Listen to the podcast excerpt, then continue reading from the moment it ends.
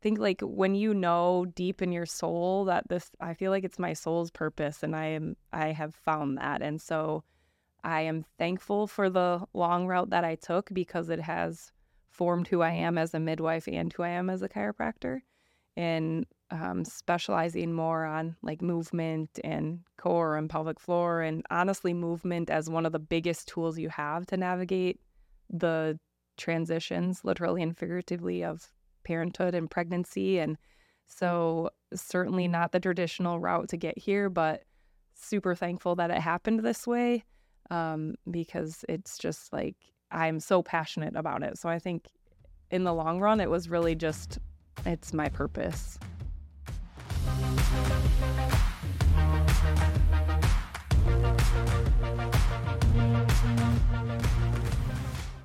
All right. Well, welcome back to another episode of the Pay It Forward podcast. I'm one of your hosts, Keegan Walls, with my co host, Austin Seward. Uh, and today we are privileged to be joined by Erica Boland, who is the, and I said your name correct? Yes. No, nailed it. Uh, who is the founder of Coulee Health uh, and Coulee Health Birth Collective. Her and her husband are both chiropractors, and she is also a licensed professional midwife. Perfect.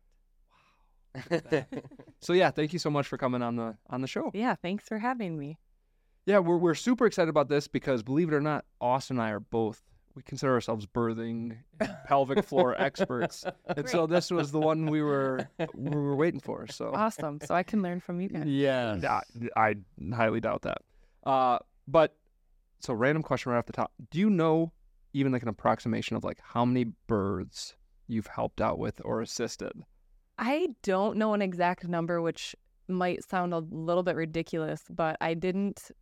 Where that comes from is I didn't keep exact track when I was a doula, and I was a doula for 10 plus years.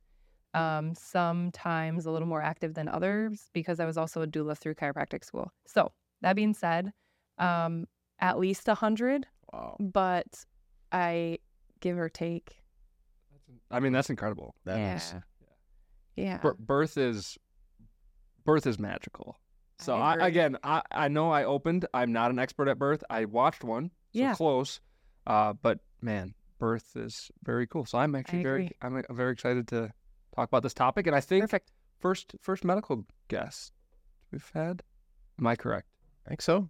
Yeah so very cool. Yeah, I think so. So so you said doula. Is that how you got your start? Did you start out being a doula first before being a chiropractor? Uh, ish. So I took the long way around in many aspects. Um, my journey, I guess, really started when I had our oldest son at age 19. And so after I had him, it made me want to be a midwife because I wanted to do things differently, which is how I do things, I guess. Um, and then I got in nursing school and I didn't like it at all. I felt like I was learning how to medicate people um, and like take care of sick, sick people. And at the time, I was young and also couldn't see that that was a stepping stone into midwifery for me. But my husband was in chiropractic school already. In high school, I thought I wanted to be a a chiropractor because I had been to one. I knew I just wanted to help people. Then I looked at how much schooling chiropractic would be, and I was like, absolutely not. Um, but I found myself helping him study his work more than I was studying mine in nursing school. And I'm sure he was like super thrilled when I told him I was going to switch and we were going to be in Iowa longer um, for me to start chiropractic school. And then when our second son was born, I, um, a midwife that's near and dear to me, she volunteered to be our doula at our second birth and that's how I learned what a doula even was and so it showed me that I could have the best of both worlds. I could be a chiropractor and also attend births and support women the way that I was like this is how it should be that type of support that we experienced from her. So uh, it was August of 2010 that I took our like three week old baby to a doula training with me and then started supporting people in chiropractic school. And um, yeah, so chiropractic and doula kind of happened at the same time. And because I transitioned out of midwifery or nursing school. Yeah. Yeah. Did, did, was that always a passion? Because like for my wife, who used to be a nurse, she always grew up knowing she was going to do something in the medical field, nursing. Did you always know you're going to do? No, You didn't have that. I knew I like I said, I knew I wanted to help people, but I didn't ever feel like I wanted to be a nurse or I wanted to be in the medical field. It was just this like how do I help people? Yeah. Um yeah. So Can you explain the uh, difference between a midwife and a doula? Yeah. those that don't know. So, one word is responsibility. The doula is an amazing piece of the puzzle, and they are emotional and physical support and advocate. They don't do anything medical.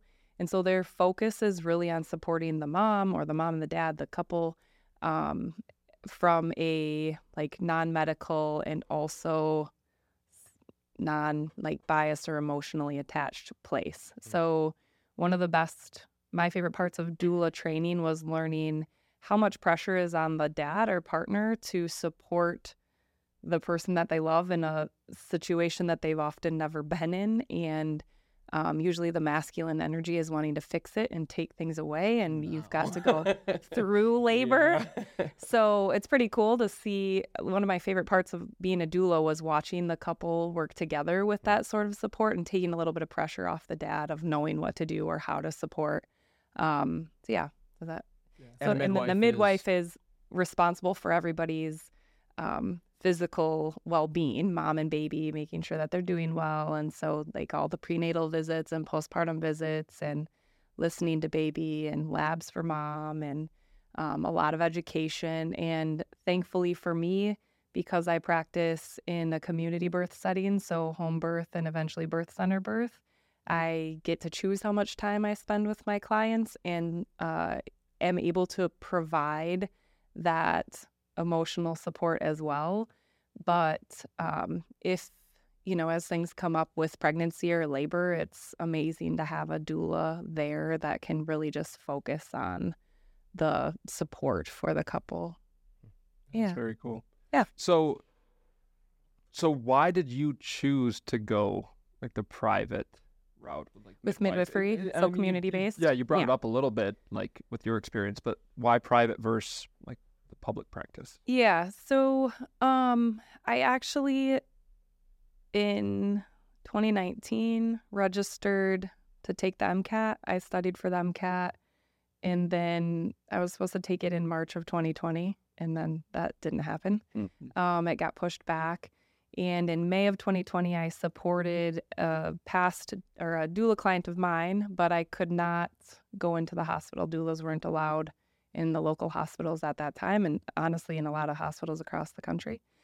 And I there was a very pivotal moment for me when we I drove them to the hospital. She was very close to delivery, and I pulled up, and there was eh, ten ish people in full PPE, head to toe, like hats, glasses, masks, all of it. And I just realized that's not, this isn't how I want to practice, and this isn't how I want to support people. And I don't believe that birth is medical always. I believe that birth is um, occasionally needs medical support, but it just really helped me see that, okay, and ask, why am I, what am I doing this for? Why am I going to take this test and go through OB school? And the answer was to try to create change within the system because I, if I peeled it back, I was like, okay, I, I want to be able to have a bigger voice. And I was telling myself that I needed an OB degree in order to have that. Mm. And so I'm super thankful for that experience because it just stopped me in my tracks and made me reevaluate what it was I really wanted. And I knew, even going through med school, if that would have been the route, that I would have eventually wanted to be in private practice anyway. So I'm sure you guys have had experiences before where you think, like, this is how I need to do this. And then Mm-hmm. higher powers give you a sign that that's not, that's not Yeah. the answer for you. Totally. So, Yeah. And so, what are some like the main differences with the private practice and the way that you are doing your yeah. birth collective, Yeah. etc.? in comparison to the hospital births you mean yeah a lot of it is policy so um i do have a lot of flexibility for time like I said, to spend with my patients or clients. Um, and it is a really like warm, welcoming, slow paced environment. And the private practice part of that allows me that freedom. Um, we've gotten really far in the United States to birth as a business or birth as a risk. And like I said, I just, that's not what I truly believe. Um, and also, thank God we have those resources because sometimes they are needed. But I'm able to have conversations with people, and like, you know, of course, there are different aspects of their care that might indicate that they do need to have their baby in the hospital, whether it's mom's health or baby's health. But 80% of birth doesn't need any sort of intervention or help, and 20% of the time we do, and less than 5% of the time is that actually a medical emergency. Um, there's a lot of interventions that happen in the hospital that create medical emergencies out of birth, and uh, sometimes that's hard to talk about, and it can be hard for people working within the system to really swallow. But I think here locally, thankfully, we have a lot of amazing providers in both hospitals, and they're working within a system that is largely medicalized and based on risk and um, litigation, litigation risk particularly. Yeah. So, so what? So what are some misconceptions? Because you you mentioned like home birth. Yeah. As somebody who is, I'm as as afraid of home birth. Yeah. And we've had the discussion of home birth. Like, what are some misconceptions? Because to me, it's a. am uh, just gonna put this out here. Yeah, that's There's fine. two things. One, it's scary. Two, I kind of do want the luxury. Like, I don't know. There's something like less romantic about having a child at my home. It's like I kind of do want like the free food. And, like, I do want like the, the stay in the hospital. Like, if I'm, I so appreciate. my wife is gonna watch this. Like the real truth is like I want somebody like to take care room. of me. Like, I'm gonna get a free hotel room, and that's that okay. You have that choice, right? Yeah. Like that's okay. It's okay to admit that. There's nothing wrong with that. Um, okay, sorry to go back to what what your question, yeah, your uh, specific like question was. Oh, on the, on the home birth. Yeah. Um, have you ever? Heard, there's a Jim Gaffigan skit that I can watch over and over again. It's just as funny every time because he has, I think, five or six kids and they do home birth. So there's this mis- misconception that it's like dangerous or scary, but also there's these like hippie midwives that just show up and irresponsibly catch babies in the field or like the back of a bus or whatever. And and uh, I, there's people in my family close to me that would call me a hippie midwife, and that's just fine. But we actually are trained in emergency, um, and we're also trained to fear birth as a society. So it's yeah, it's like breaking down where that really comes from. At the end of the day, we're all we're mammals, right? So mammals, animals in the wild will shut down their labor if they are in fear of danger, like an actual threat. As higher thinking brain humans, we process actual and perceived threat the same. So we can shut our own labor down, but we hold on to things longer than, like, you know, whatever animal you want to think of. Once they're out of danger, they just proceed. They don't hold on to the, like, what if this, what if this. Um, and I think that if you start to research why we are where we are with birth or the history of childbirth in America. Uh, we've been having babies a lot longer than birth has been largely happening in the hospital, um, but we're not irresponsible about it. Of course, there are probably um, professional midwives or community based midwives that are more responsible than others, but that's no different than doctors in the hospital yeah. or you know it's it that's with anything. So i think a lot of the misconceptions is that in one of the most common questions is what if something happens to my baby? And i wish i could tell you that if you have your baby in the hospital that we can guarantee you that nothing will go wrong but that's certainly not the case. And i think that we're seeing more and more research that shows us that outcomes really aren't looking that great for us in the hospitals in our country either. And it's not not um, even speaking for babies, but for moms, mm-hmm. our maternal outcomes are awful um, for what we spend on childbirth and the access that we have in a developed country. Our maternal outcomes are sad. So I just think that um, there needs to be a different standard to care from preconception through postpartum and looking at everything as like the entire experience as important instead of just how did how does the labor go? How is the baby? There's just so much more to it than that but that's Mm. the part that we get focused on. Um, and it it is, isn't easy when something happens negative to a baby or to a mom but um, i think like as long as we can have those conversations openly and be prepared for them as possible. So with my clients we can we create a transfer plan just in case we have an emergency plan just in case and we talk about all those things um, and so we have medications with us for mom we have oxygen we're trained in resuscitation for mom and baby we're trained in how to handle shock if that comes up and the majority of the time we don't need any of it um, because the more natural that we let things progress, typically the more natural that things actually Mhm. progress. So, from somebody who knows nothing about this and has Yeah. not had a baby, um, I it sounds physically. well, not physically, but Thanks. my wife has not had a baby yet. Okay. Um, it sounds like it's more of the environment that you're creating, like the environment you talked about how, like an animal will will not go into labor if they're in danger, they fear danger. So you're saying like the the overwhelmingness of the hospital and the people in suits with glasses and COVID and like Yeah. that that the environment that they're in stuff. Yeah, Yeah, which is like, thankfully not ha- versus the not environment that anymore. you create at your practice is Yeah, a big differentiator. for sure. And like you said, some people really truly aren't comfortable with having a baby in their home either for whatever reason. You know that we could talk about that for um, different reasons as well. But yeah, it is like where you feel the most safe and supported, actually, the most safe and supported is likely the most ideal place for you to give birth as long as everything is going well. Um, and most people that at the end of the day is like within the environment that they're comfortable with. And your home is often that. So there isn't a transition of location or a change of staff. Um, and it's just like, yeah, there's not the bright lights and the monitors, and there's mm-hmm. a little, it's a little more relaxed and laid back. And not only during birth, but during your prenatal and postpartum experience as well. So, yeah. So, so what does the the the schooling for becoming a midwife?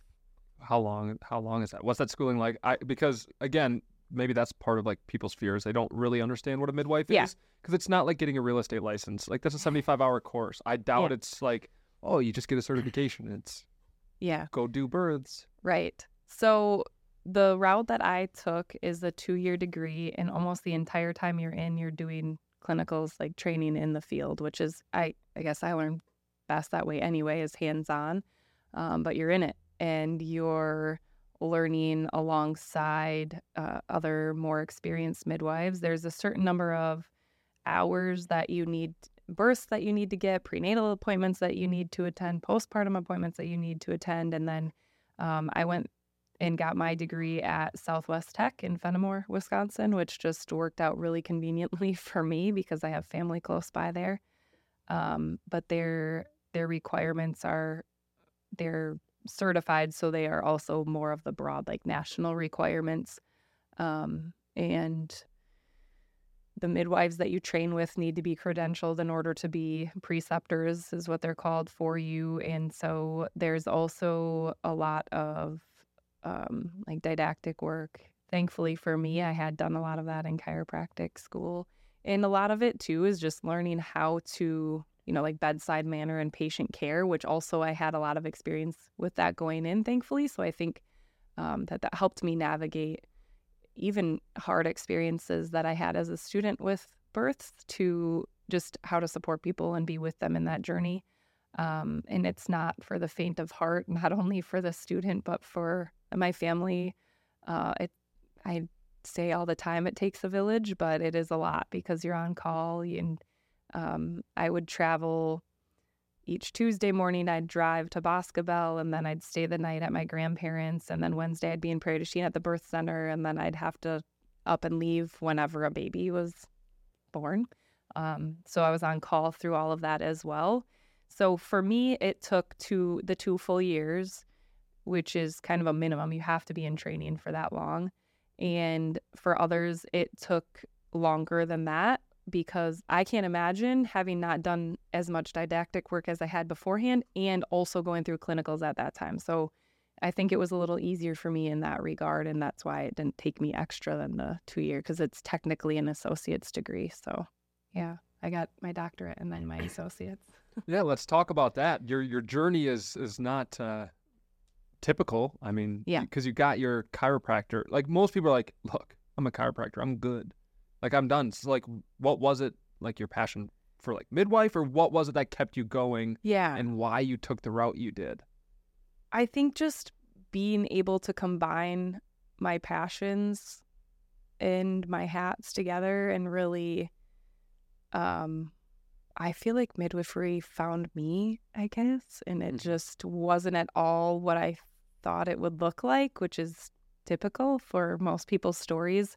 Um but yeah, I it isn't like I'm unhappy in chiropractic practice because I absolutely love it, but I really felt called to that next step and then mentors around me encouraged me and I did a lot a lot a lot of soul searching to see and and different experiences to see if that's really really what I wanted to do.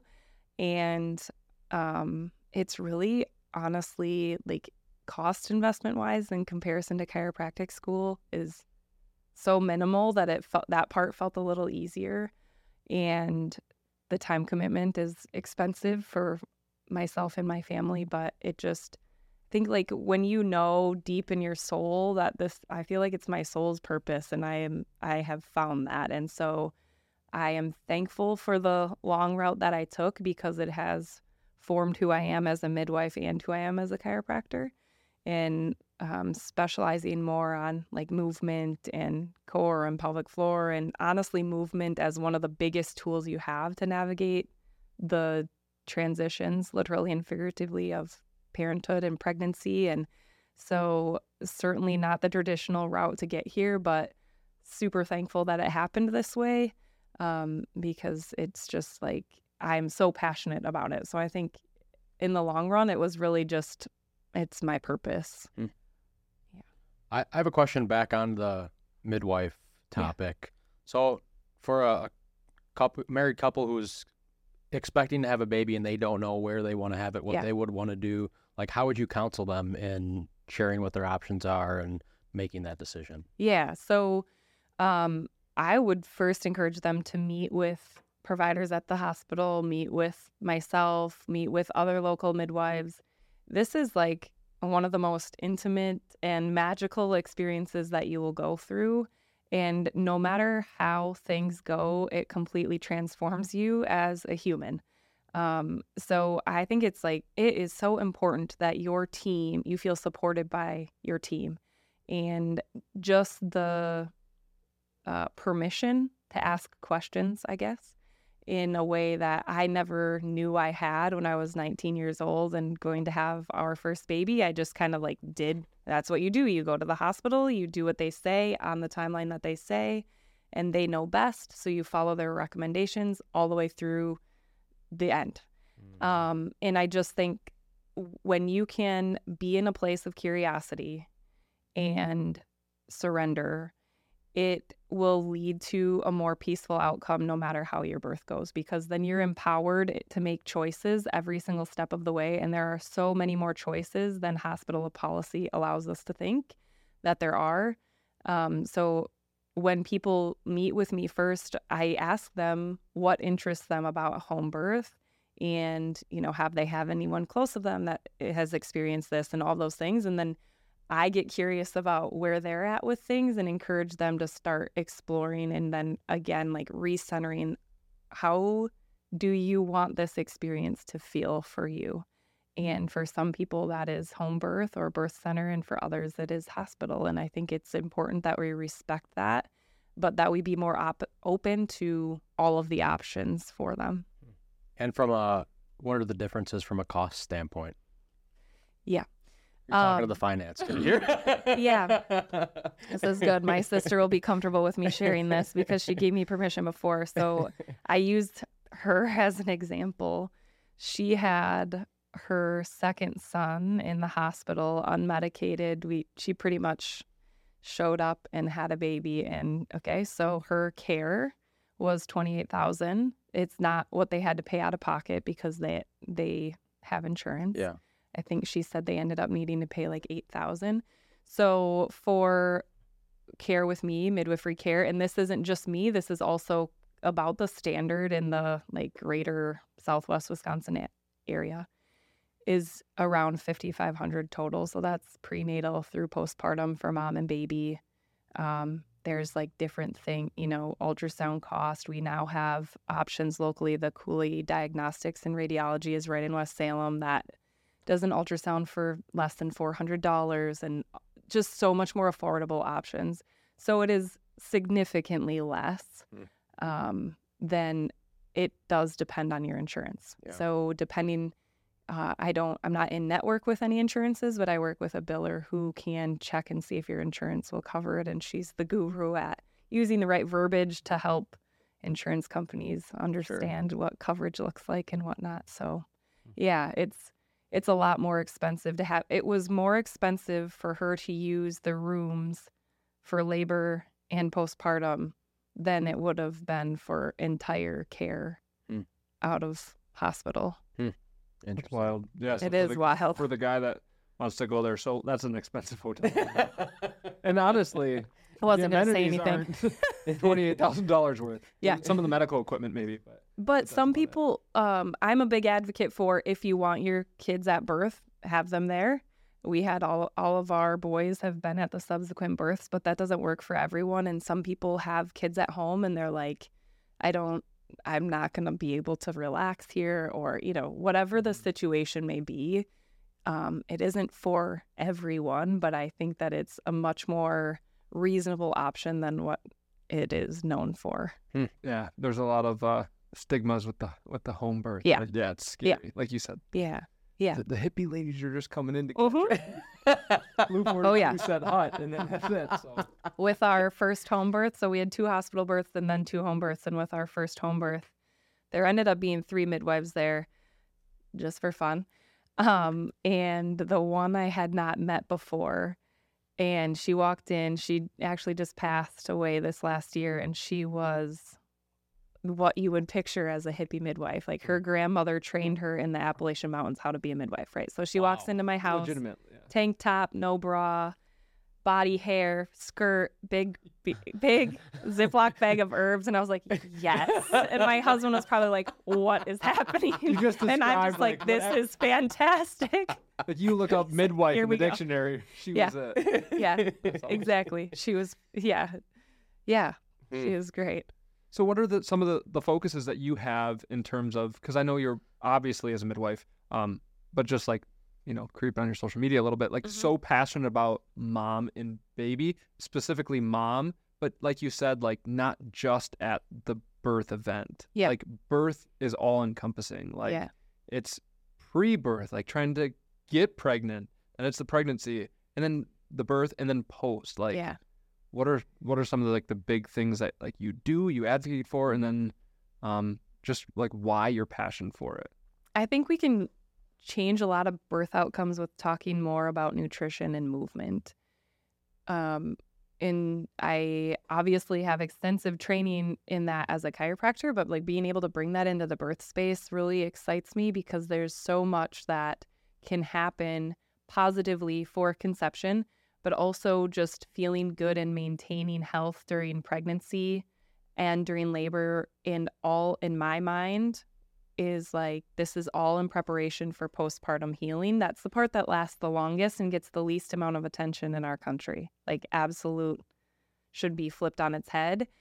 And so when we talk about the way that you can reconnect and move with your body, that helps you mentally, it helps you physically, spiritually, emotionally. So we can just do so much with and then I get even more depth into core and pelvic floor work and um, how we can help women really feel empowered in that area of their body where this is like you know your your pelvis and your pelvic floor as a woman there's a lot of societal shames that come and are like pressured around that and even just learning more about your body in that way.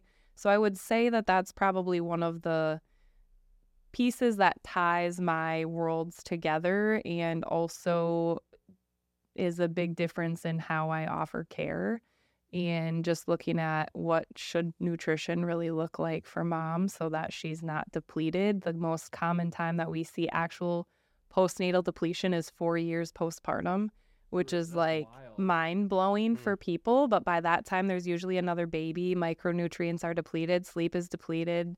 We don't allow for time for women to slow down in this country, so we have to like be really intentional and create that for ourselves.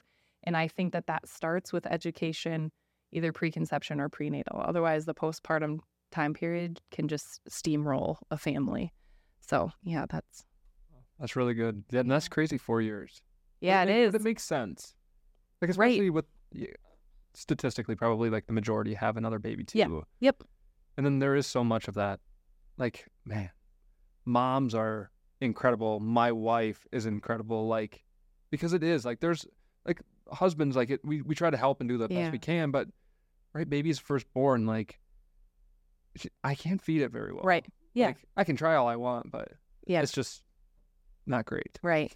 Not gonna, I'm not producing. It would be like- great if every it, if we could follow other countries' rules where a woman has an entire year paid postpartum and then an optional second year unpaid po- but but it's hard for us to even wrap our heads around that and um yeah i just i get so excited when i hear that families are choosing more than just like six eight ten weeks at home and i know that that's not everyone's reality unfortunately because of how things are set up but i have seen oddly enough one of the areas that i i have been hearing has changed more is paternal leave Mm-hmm. but that's huge for you like i know that you can't feed the baby etc but being able to do the other little things so that that's all that she has to do is a really big deal so i'm glad to see that that's at least starting to change a little bit Yeah, because one of my friends who's they're expecting, yeah, he gets paternal leave, and I said that's awesome. Yeah. I mean, luck- luckily for me, I was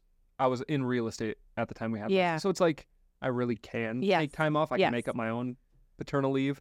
Um, but yeah, I mean, even just going back, like as the dad, like it was always my dream. I've talked on the show before of like my dream was to be a dad. I cannot wait. that's so And so like that match, like that moment when you get to go home, you have a little bit of that like. They just left us with him. Like what?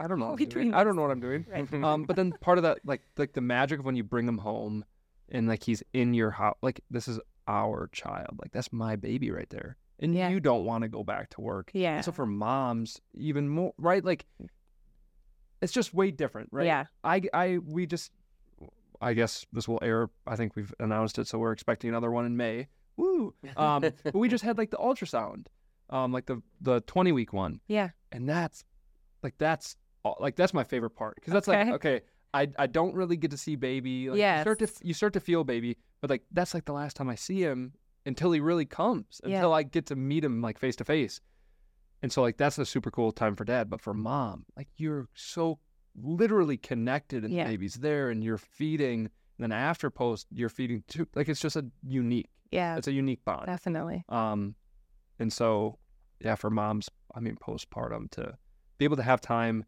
um, more time, because that time just goes so quick. Yeah, it it's such a special. It's so. I mean, you can't even put it into words unless you've had right a kid. Like it's the most incredible thing. Like having my son's the greatest joy I've ever had.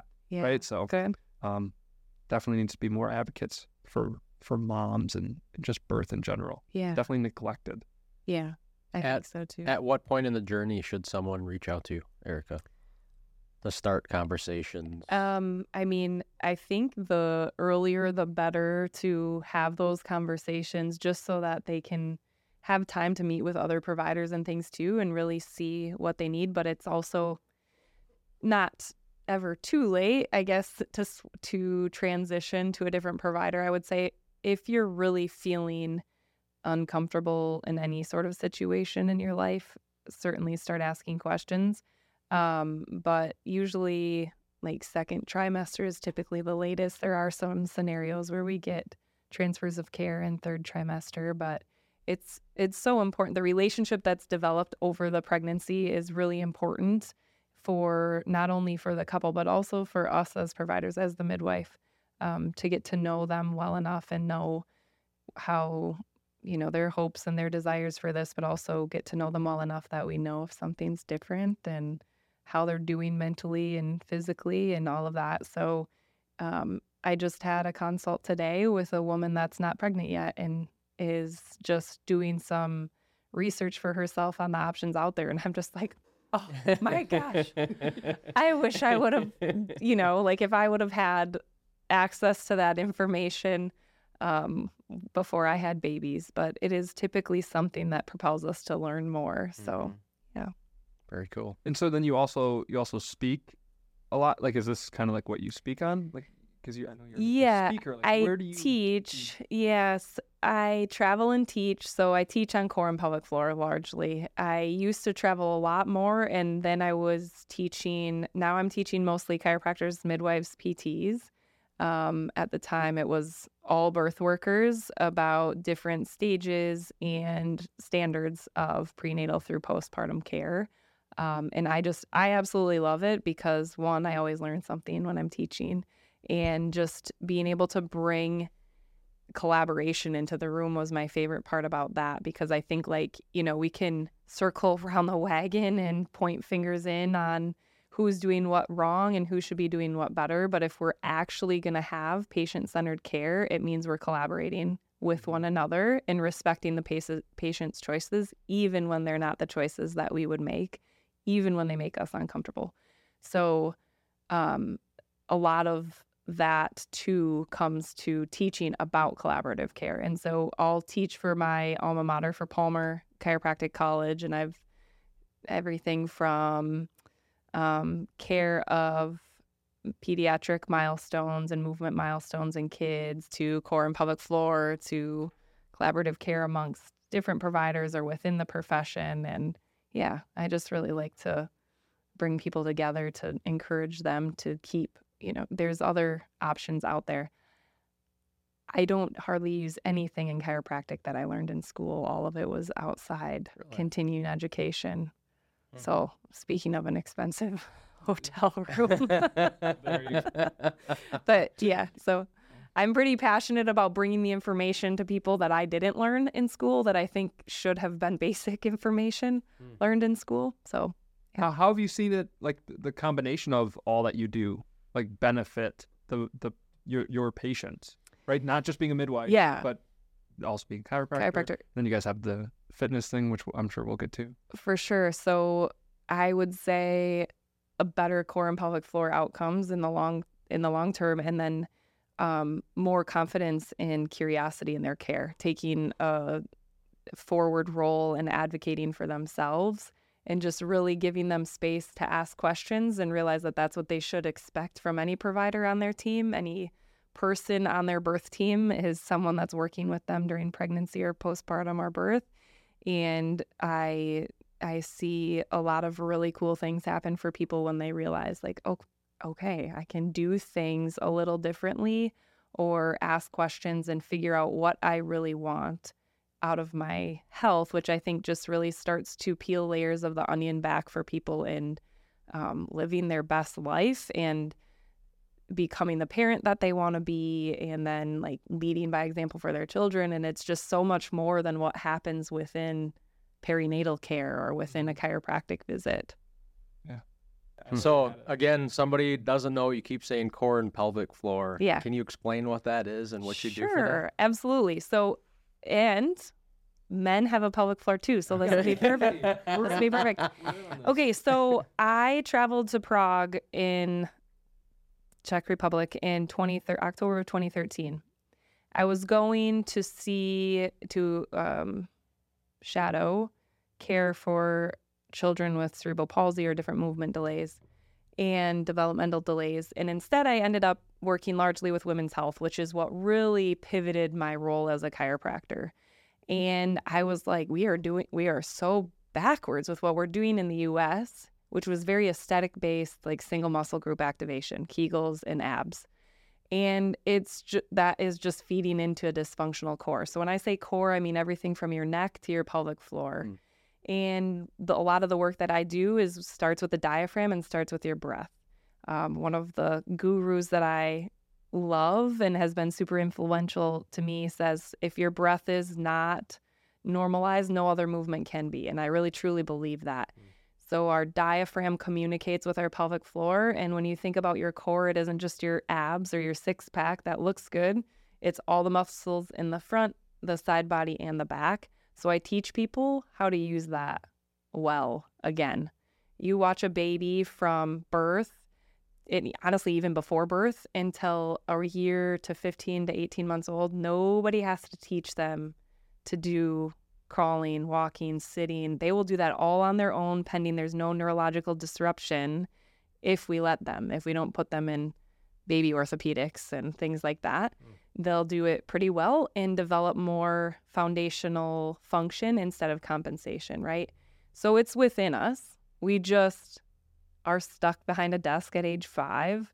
Um, we're on screens all the time. We carry all of our stress in our neck and in our pelvic floor. And so we just create be back to full circle back to like the human higher thinking brain. We create so much tension and also dysfunctional or inopportune patterns and habits that we can use our basic fundamental movements to remind ourselves and like it's really a lot of brain work and how your body was made to move. And when i when we do that we have better pelvic floor outcomes. We have better activation of the full core which for someone that lifts and works out like you said like we were talking about earlier means that you're likely less um, at less risk for injury because you're using your body really well and you're using all of it instead of just only pulling from the front and the back. And a lot of fitness programs really work in the sagittal plane. So I bring people back into all three planes of motion.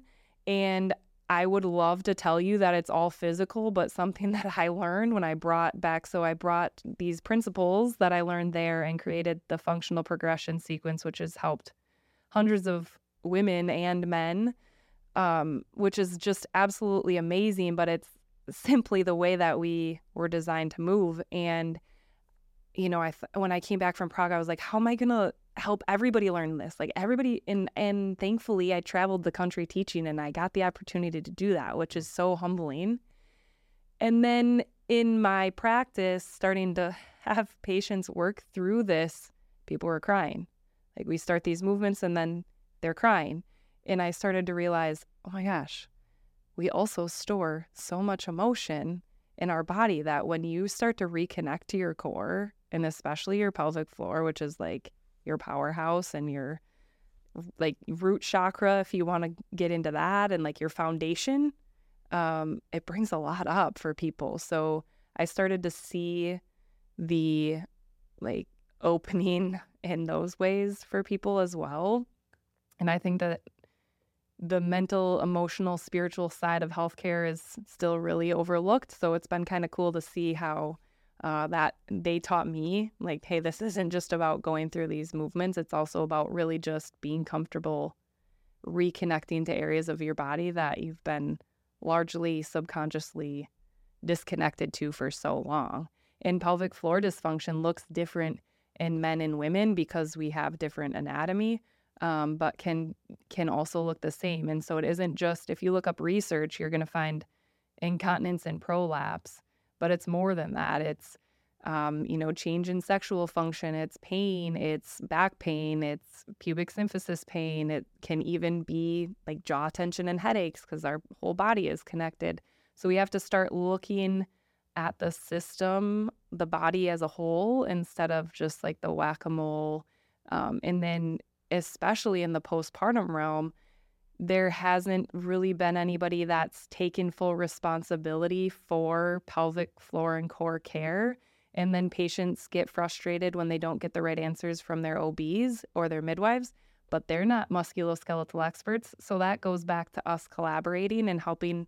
It's my job to help an OB as a as a chiropractor understand how they can help their patients or who to collaborate with if they don't have time to do that or can't take time to do that in their own appointment.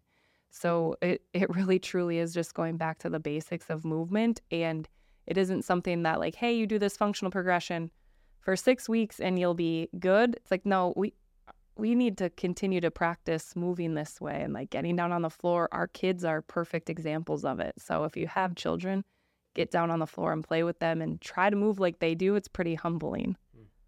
So are these movements like similar to yoga type movements or Um, more strength movements or what? I would Explain say it's maybe like a more. combination. It's not a uh you so mentioned can root chakra. The only time I've heard that is in yoga class. So- Yeah. um yeah we could get really into the weeds so you can find them so if you go to couleehealth.com in our movement library the first link link is the functional progression Okay. so you can find them there and it really is a, uh, a sequence of four different movements and then a full flow of them so i guess you would probably relate it more to a yoga type Sure. flow. And my recommendation, we use this in our gym, is um, to use it as a warm up because then again, you're communicating brain to body.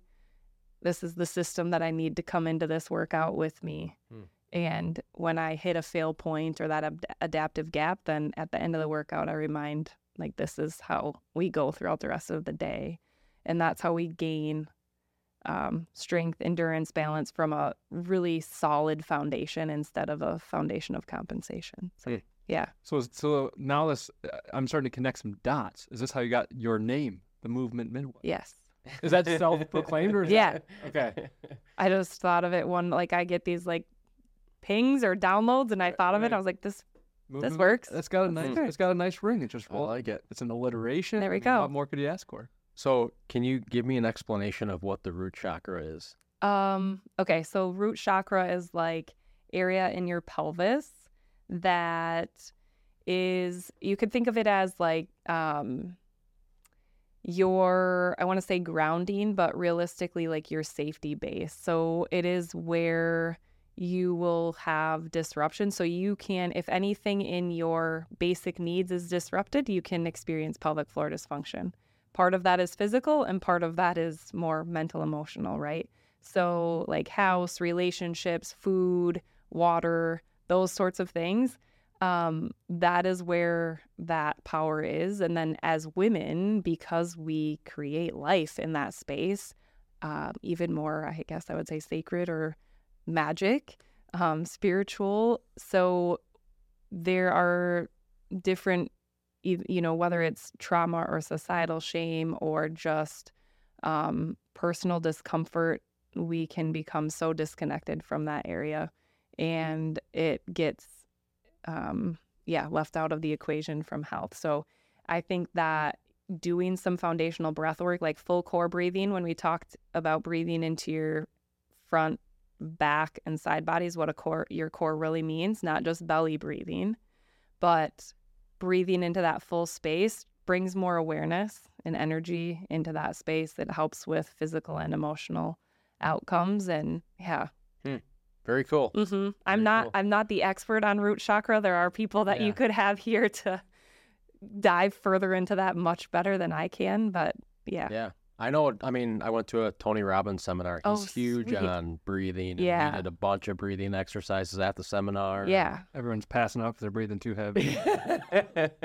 i mean it's like it's the difference of life and death and it's Yeah. like the first thing that happens when you're born and it is a tool that we under underlook and it is one of our biggest tools to help downregulate our system in any given state of stress whether it be birth or going into the gym for a first time or a place where you haven't met these people eh, somewhere where you haven't met people for the first time you know that feeling of like what what do you do just breathe but you've got to intentionally do that and give mm-hmm. yourself the space in those stimuli to create more peace and like that sense of safety. Hmm.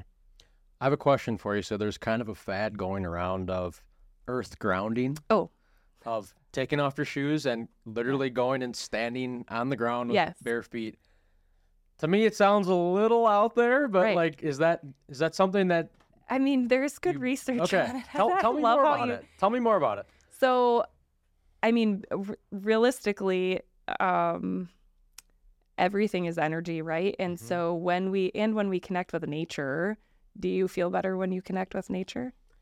When Like think I'm about hunting. Okay. Okay. Perfect. So, if you're standing on asphalt or cement outside or you're standing in the woods, what feels better me to in the woods. Okay, Yep. right. So when we put ourselves in environments like that more often, we improve health outcomes. And so some people be like, "Oh, it's placebo." Is there any risk involved? Yeah. I when we talk about placebo versus um like the control, if it works, it works. Yeah. But I'm a pretty big advocate for getting out in nature, like get your feet in the grass. We're just so disconnected from nature now. Everything is virtual and you know, like little kids free play. There's so much research about little kids being barefoot and free play with that way. So um, it's so amazing that you bring this up because my husband and I were just talking about this last night. He was listening to a podcast, and I'm going, I'm not going to remember the guy's name, um, but it was on the Joe Rogan podcast. I Okay. just can't remember the guy that he, that the guest. Was it uh, Gary Brecka? Yes. Yeah. So What a day. Perfect. pull that right. yeah. See, I love when stuff like that happens. yeah. So anyway, he was talking. He was. We were just talking about this because he's like, yeah, he has this hundred and thirty-two thousand dollar mat that you can lay on, or you just walk outside. And so when you look at the research on grounding, it's there. And when you look at the research on getting direct sunlight to your eyes in the first like hour of waking and your circadian rhythms, it all comes back to um, really improved health outcomes, both physically and mentally. And so you're probably a little more hippie than you think you are Yeah. if you're like, oh yeah, Yeah, I'm put me in for the woods. So I, so I am supposed to look directly at the sun. I've always told my whole life I'm not supposed to. Have you ever known anyone that's gone blind from that? Actually, I, I actually would like to know because I've been wanting. No. I bought this alarm clock Okay. that wakes me up Yep. with light. Yep. The Hatch alarm clock. Yep.